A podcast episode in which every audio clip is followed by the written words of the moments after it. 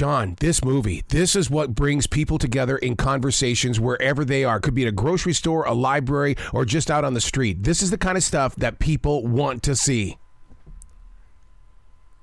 well, that's awesome. I am glad. Um, it is it is pretty crazy. Yeah, and in fact, I'm, th- thank you for saying that because I'm going to ask you, what was it like for you behind that lens? Because I know what I'm seeing in front of the TV.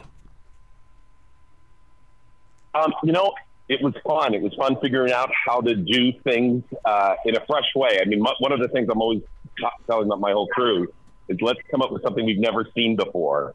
And so just trying to invent that is very cool. Yeah, one of the things that, that my wife and I talk about is the masked man. This is a new level of fear and danger, and both of us agree that this is the kind of stuff we always ask: Could this really happen? And if so, I have every reason in the world to be in fear. Well, I, I grew up on you know great horror films, and I love the ones with masked people. I, and what happened is I went to Italy and I saw Michelangelo's David, and I go, we haven't seen that as a mask yet. And so we had to actually build that and construct it for the movie because usually you think of David with warm and kind thoughts. You know, it's like, oh, it's, it's David. And on this one, it's like, what if he turned out to be a minute? and that's, uh, and it was really weird as it came up. I was in a restaurant in Los Angeles, and um, I this guy had this big David tattoo on his arm, and then I went uh, with my family to Italy, and we went to see David. And I just kept looking at that guy, going, "Man, that could be very frightening with you know a hoodie on and a big black jacket." And uh, that was the fun of it. Don't you love it when things like that hit you when you least expect it? Because my last book hit me while I was walking through a mall, and I was like, why would it come to me now? And have you asked yourself that question? Why did that moment happen for you to create this? I don't know. I like I said when I read the script and there was going to be this bad guy. All of a sudden, I just start seeing images, and yeah. that's what kind of popped into my head. Uh, because they actually did pop into my face. It was like they were around me and I just saw it. and look at who you've got starring in this. I mean, Sean Astin and Jeremy Pivens. This right here is a team. It's incredible. You know, it's funny when Jeremy Piven came up on the set for the first time to me. I just see Ari Gold from uh, yep. uh, his TV show, and then I grew up with Sean Astin playing Rudy and all of that stuff. So it was just it was so fun to get to work with those guys, such pros, and they brought so much to it. But again, every time I would see uh, Jeremy, I was like thinking, "Am I getting a call? Is it my, is it my agent calling for work or to yell at me?"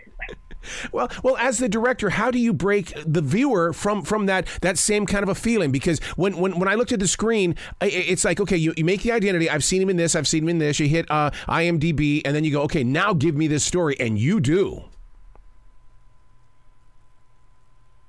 Well, again, I think the actors are so good; they became different characters. Because when you actually see him acting the part, he's not Ari Gold. He is the father of uh, Elena Kampouris. He um, or Lou uh, he is just an incredible. He has warmth, and you think there's this whole beautiful relationship going on, which there is. And then, you know, as the film develops, more interesting things come up.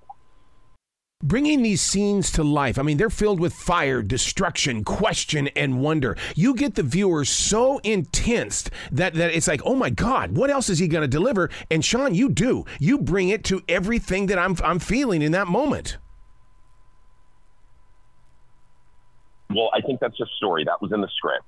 So I, you know, at a certain point, I just start following what's on paper, and and that's what we do. We just kind of uh, find this incredible, um, this incredible junction between the script and those actors on that day, and just the idea of how do we give the audience a good ride and scare them in a fun way.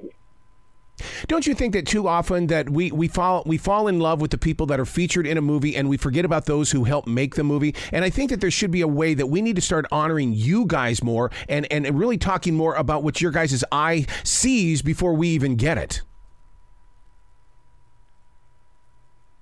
Well, to me, I'm like of the opinion that, that we want to hide the, the, the crowd. we want to walk into a movie and walk into their world right. and not know that there's any film crew behind anything that you're seeing. That you're just seeing a bit of reality.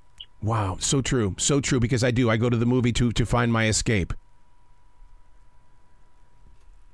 Yes, it, well, me too. And I don't know if it's the escape, but it's just just to go into somebody else's world and live it. Speaking of that, and, and I know that we're talking about a Vindicta, but you've got a new film that you're working on called Reagan, starring Dennis Quaid. I've been with Dennis Quaid. He he's a fun-loving guy, but then when he acts, he gets real serious. What did you experience? Well, I've done a few uh, films with Dennis, and um, I mean, first of all, for Reagan, people are going to love that. He just becomes Ronald Reagan, and it's just insane how good it is. It's amazing. Well, I can't thank you enough for everything that you're doing with movies because we need this escape, and we well, and like you said, we need this story. How about that? We need the storyline to keep us growing within our own imaginations. I, I, I would guess so. I, am not sure. I just hope uh, that we we entertain some people and get them to have a moment of being very scared when they get to watch this, yeah. just to have that feeling of fright. They will. They will. Dude, you got to come back to this show anytime in the future. The door is always going to be open for you. Oh, man. Thank you. Thank you for, for having me. You bet. You be brilliant today, okay, Sean? Thank you so much. Take care, Arroe.